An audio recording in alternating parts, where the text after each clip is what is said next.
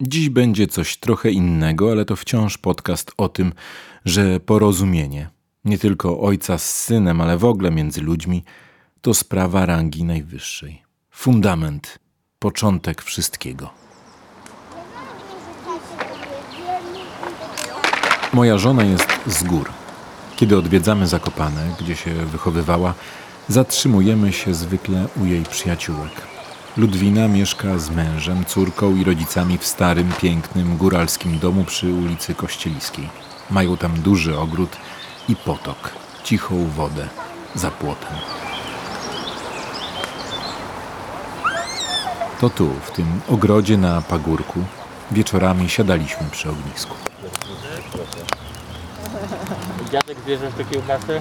Wiem. Tak, stawiać to. Kurczę, macie zepsuć i macie dać to. To jest codziennik, podcast i eksperyment jednocześnie. Ale Ludwina potrafi weźmieć pilniki, zrobić po kawałku deski tam. No chyba, że staniemy jeszcze trochę. No ale A ja mogę paszczowo zrobić dźwięk y, tego y, Od początku przyjazdu męczyłem tatę Ludwiny Stanisława, żeby mi pozwolił ponagrywać dźwięki w jego pracowni. chyba, że co babcia chce jeszcze. To jest co? Źle stary, miałeś ciąć deskę, a nie stół na pół. O, przepraszam. Za dużo mi się wyrżyło. Nieraz tak żeśmy z ojcem po warsztat przycięli. Ja częściej potem mówię, jak ty nie? Nie widzisz? Dlaczego mi tak na tym zależało? Pracownia znajdująca się w drewnianym domu z widokiem na Giewont powstała w 1928 roku i jest najstarszą profesjonalną pracownią lutniczą w Małopolsce. Stasiu, zamknięta brama? Nie, ja zamknę. Ja zamknę. Od 93 lat w niewielkim pokoiku z oknem na ulicę Kościeliską naprawiane i konserwowane są historyczne instrumenty smyczkowe. Ale przede wszystkim powstają tu skrzypce, altówki, wiolonczele i kontrabasy na zamówienie i według projektów właścicieli pracowni. Władek, a ty byłeś już w warsztacie? No właśnie, to chodźcie do Chodź warsztatu. Władziu, chodź do warsztatu. Chodź Władziu do warsztatu. Niektóre są nienastrojone bardzo. Te już w ogóle. O, to popuściły się. Ale to nic, to nie opowiedź. Grać nie będziemy.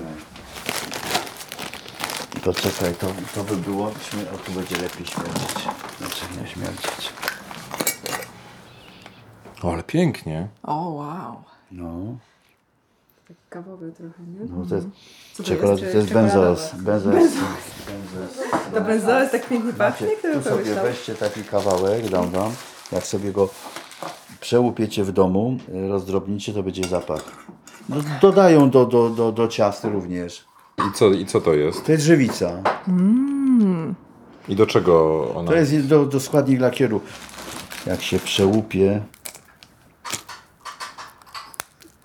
to ma taki szklisty, widzicie? Szklisty. I on wtedy zaczyna pachnieć. Szklisty połysk, bo to jest żywica bardzo, znaczy nie bardzo twarda, ale o bardzo wysokim stopniu połysku. I ona dodana do lakieru daje y, efekt właśnie takiego no, no, nie sinienia, co, co, co, co dobrej, dobrego połysku na.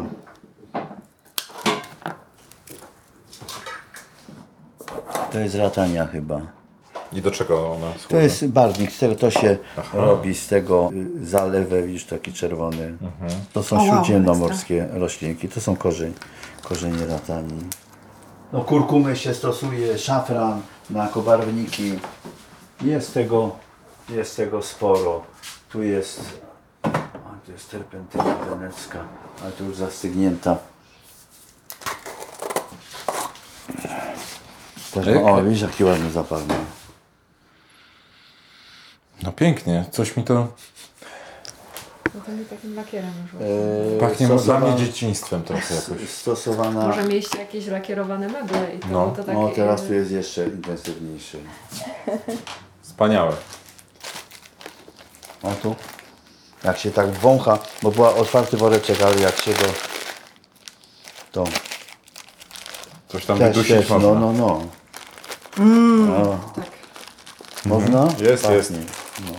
I tak właśnie później pachnie ten lakier. I, to I lakier, a lakier, ci pokażę jak lakier pachnie. Mi też się to kojarzy z dzieciństwem, te, ten zapach, dlatego że później wiesz, jak tata, no to się warstwa po warstwie przez ile? Dwa miesiące, tak? No, dwa, trzy miesiące. dwa, trzy miesiące, wtedy. więc to wszystko przesiąka tym już ponad pół roku. I one też tak później pachną, te, te skrzypce.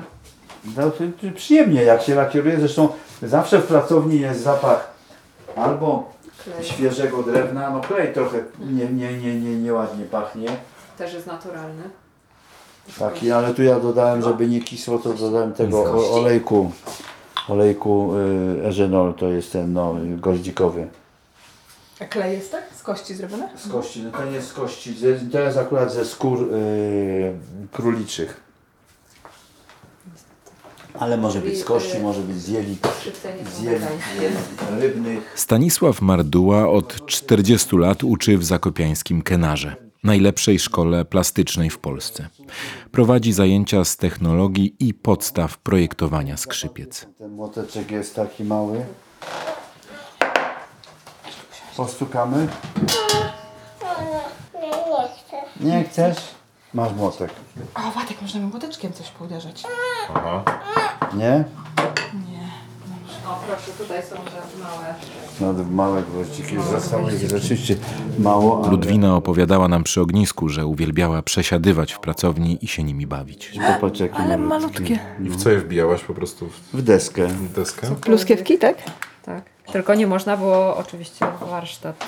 Na warsztat, Warsztat wolno. rzecz Warsztat święta. I nic nie można było po nim stukać. Pracownię lutniczą założył tata Stanisława, Franciszek Marduła. Doskonały narciarz, szykował się do Igrzysk Olimpijskich w 1940 roku. Wybuchła wojna, więc się nie odbyły. I niezwykle uzdolniony stolarz, który potrafił robić piękne meble, ale też i narty. W świecie natomiast zasłynął jako lutnik. Możemy popiłować trochę. Przynajmniej wyrównać. Wiem tylko, że twój ojciec był samoukiem, tak? Tak, no do, na początku tak, znaczy uczył, uczy, nie uczył się u nikogo, ale później jak to się mówi, no dochodził do kontakty z, z innymi z innymi lutnikami. No i się wszyscy sami uczyli, znaczy nie, nie, nie był nigdzie, nie chodził do żadnej szkoły lutniczej. Zaczął w wieku lat 14 praktykę, praktykę u, u swojego ojca, czyli mojego dziadka na Olszy. Tata Stanisława, czyli urodzony w 1909 roku Franciszek Marduła, zaczął pracę przy instrumentach jako czternastolatek. We wrześniu 1939 roku brał udział w obronie Lublina. Trafił wtedy do niemieckiej niewoli. W obozie pracował jako stolarz przy budowie baraków, ale posługując się dłutami z blachy i kawałkami szkła, wykonał tam też skrzypce. Przetrwały do dziś. I do czego tego się używa? Bo to, To jest taki- tarnik do, do wstępnego opracowania konturu, nie konturu. A teraz weźmiemy pilnik zupełnie inny, inaczej. To już jest do wyrównania. W latach 50. sam już uczył robić skrzypce. W szkołach w Zakopanem oraz Nowym Targu. I wtedy też odniósł pierwsze znaczące sukcesy. Najpierw zrobił juchasy i skrzypce te zdobyły wyróżnienie w pierwszym konkursie lutniczym w Polsce. Kilka lat później jego altówka otrzymała srebrny medal na światowej wystawie we Włoszech. I wyrównać tego gład, na gładko, żeby nie było widać śladów po pilniku czy po tarniku, nie daj Boże. A ty już byłeś na świecie, jak e, tata dostał ten medal, tak? Tak, byłem. Za altówkę? Byłem.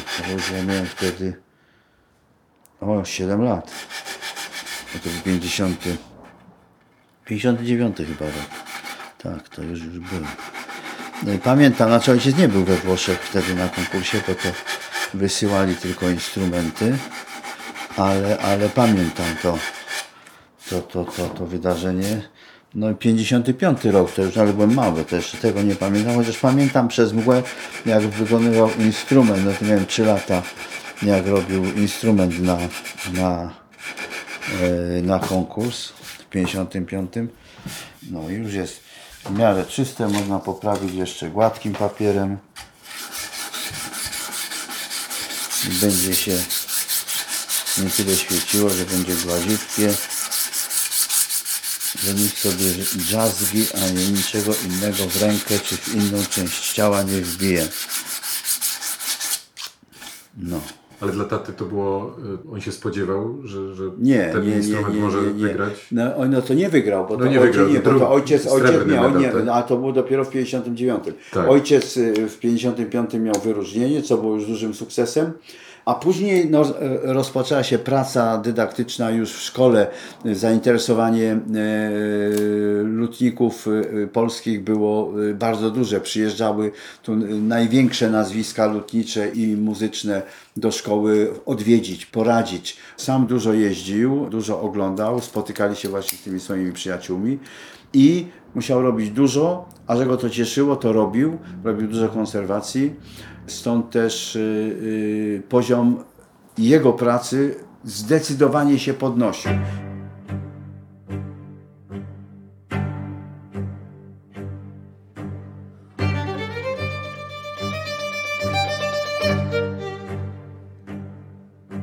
Latach 50., początkiem lat 60. to już były perfekcyjne instrumenty. Cały czas się rozwijał. No tak, można było powiedzieć, że mo, można było dyskutować tylko nad stylistyką, czy to taka, czy siaka, czy dobra, czy nieładna, brzydka w tych kategoriach. Natomiast absolutnie nie była to dyskusja w kategoriach e, technicznie wykonanego instrumentu, co jest w lutnictwie e, sprawą, powiedzmy sobie, na równi ważną, jak, jak później ocena dźwiękowa czy, czy, czy plastyczna. A kiedy ty wiedziałeś, że, że będziesz się tym zajmował?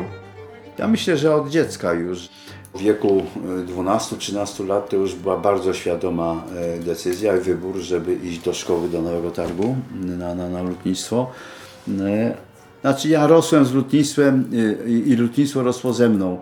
A rozumiem, że masz tu narzędzia, które należały do twojego taty. No to są czy- wszystkie te narzędzia, to praktycznie całe, całe wyposażenie y, pracowni to jest, no już oczywiście ja już, ja z ojcem pracowałem od 77 roku, no to też ja z ojcem pracowałem 30 lat wspólnie.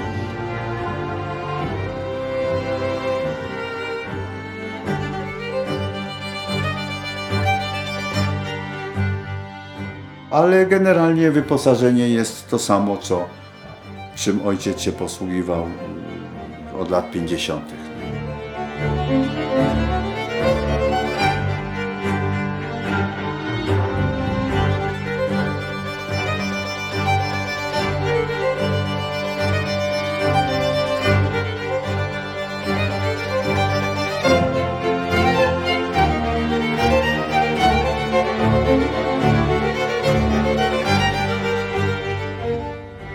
Który moment i które urządzenie jest twoim ulubionym? Narzędziem, że ja wiem. Ale zadałeś mi pytanie, ci powiem. Ja myślałem, że właśnie na przykład najbardziej lubisz z dłutem albo z Nie, takim chyba tak, te, teraz jak mi tak mówisz, jakie narzędzie jest mi najbardziej bliskie i takie, którym y, dłutami lubię robić, to chyba nóż. Y, Znaczy noże, nie tylko jeden, ale tak jak widzisz, tutaj szeroki, węższy, jeszcze węższy, wąski, jeszcze węższy, czy tutaj już zupełnie taki malutki japoński o oszczu bardzo delikatnym, małym to tymi nożykami y, lubię pracować i tymi i operować nożami. A dlaczego? Bo wykonuje się nimi otwory rezonanso- rezonans- rezonansowe, czyli efy i opracowuje się stylistykę podstawka.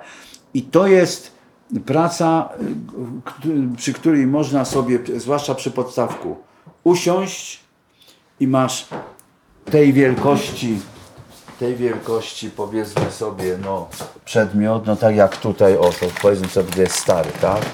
I możesz sobie usiąść wygodnie, nie na tym wysokim, ale na, na normalnym, mniejszym krześle, wziąć, wziąć nóż do obrabiania i jesteś, wiesz, sam na sam z tym, co się robi i to tu, tu nie słychać tego absolutnie, jak, jak się obrabia, ale, ale możesz sobie to robić w prawo, w lewo, patrzeć, oglądać.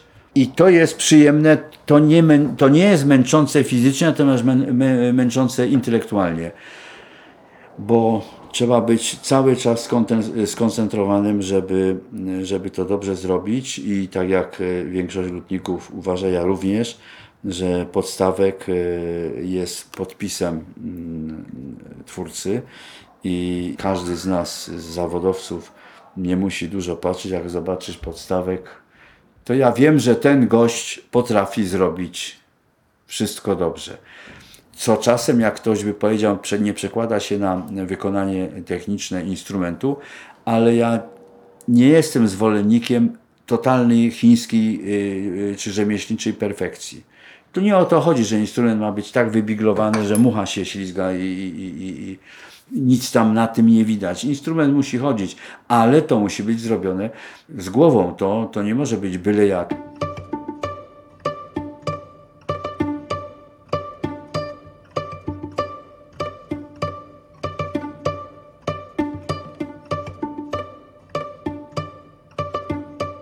Może być ślad dłuta gdzieś tam, gdzie on będzie właściwy. Może być struktura drewna, nie musi być to wypolerowane. Kolorystyka czy, czy barwa lakieru, może nie barwa, kolorystyka lakieru i, i przekładanie kolorami i, i waloryzacja tego lakieru, tego koloru jest dopuszczalna. No ale niestety y, konserwa lotnicza i konserwa wykonawcza nie zawsze tego y, chce słuchać i nie chce, nie chce odbierać tego typu instrumentów. Ja już nie mówię o, o, o y, nowych rozwiązaniach stylistycznych, gdzie, gdzie od 30 lat praktycznie usiłuję y, zachęcić moich kolegów do tworzenia nowych modeli, bo mówię e, w renesansie czy w baroku każdy z mistrzów budował inaczej, chociaż były wspólne kształty, te, te kształty klasyczne. No, Ja walczę z rozumiem, tym... że ta, tata cię uczył tej kreatywności, tak? O, Znaczy, ojciec był do końca ciekawy, jak- życia, do końca życia był kreatywny. On, on nigdy nie robił tego samego. Opierał się głównie na, na wzorach y, i na, na, na, na, na, na, na stylistyce klasycznej, czyli lirka, narożniki, C i tak dalej, i tak dalej. To, co my widzimy, to, jak to się mówi w klasycznym instrumencie. Ale jak zrobiłem pierwsze skrzypce, przepraszam, pierwszą altówkę w, w modelu Polonia Nowa o niesymetrycznym kształcie, to tak patrzył, pierwsze patrzył, patrzył, patrzył, mówi, no wiesz co, ale ja to bym tutaj trochę pomyśl, czy w tym miejscu nie trzeba byłoby troszeczkę zmienić, bo mi się wydaje, że tak by było lepiej. A nie było, co ty chłopie, ty się weź, ty się, ty naucz się dobrze robić, o co ci to, co to żeś kombinował? Nie, nie. E, jechaliśmy raz na, na, nie na wycieczkę, tylko na wakacje i ja miałem ten mój model mm, nowy y, rozpoczęty w stanie mocno surowym jeszcze były mm, y, płyty nieopracowane, nie w ogóle y, nie był skończony korpus, sklejony i tak dalej, i tak dalej, i tak dalej. Nie było nas chyba ze dwa albo trzy tygodnie i przyjeżdżamy, a, a ojciec mi pokazuje na biało skończony instrument ze wstawioną szyjką.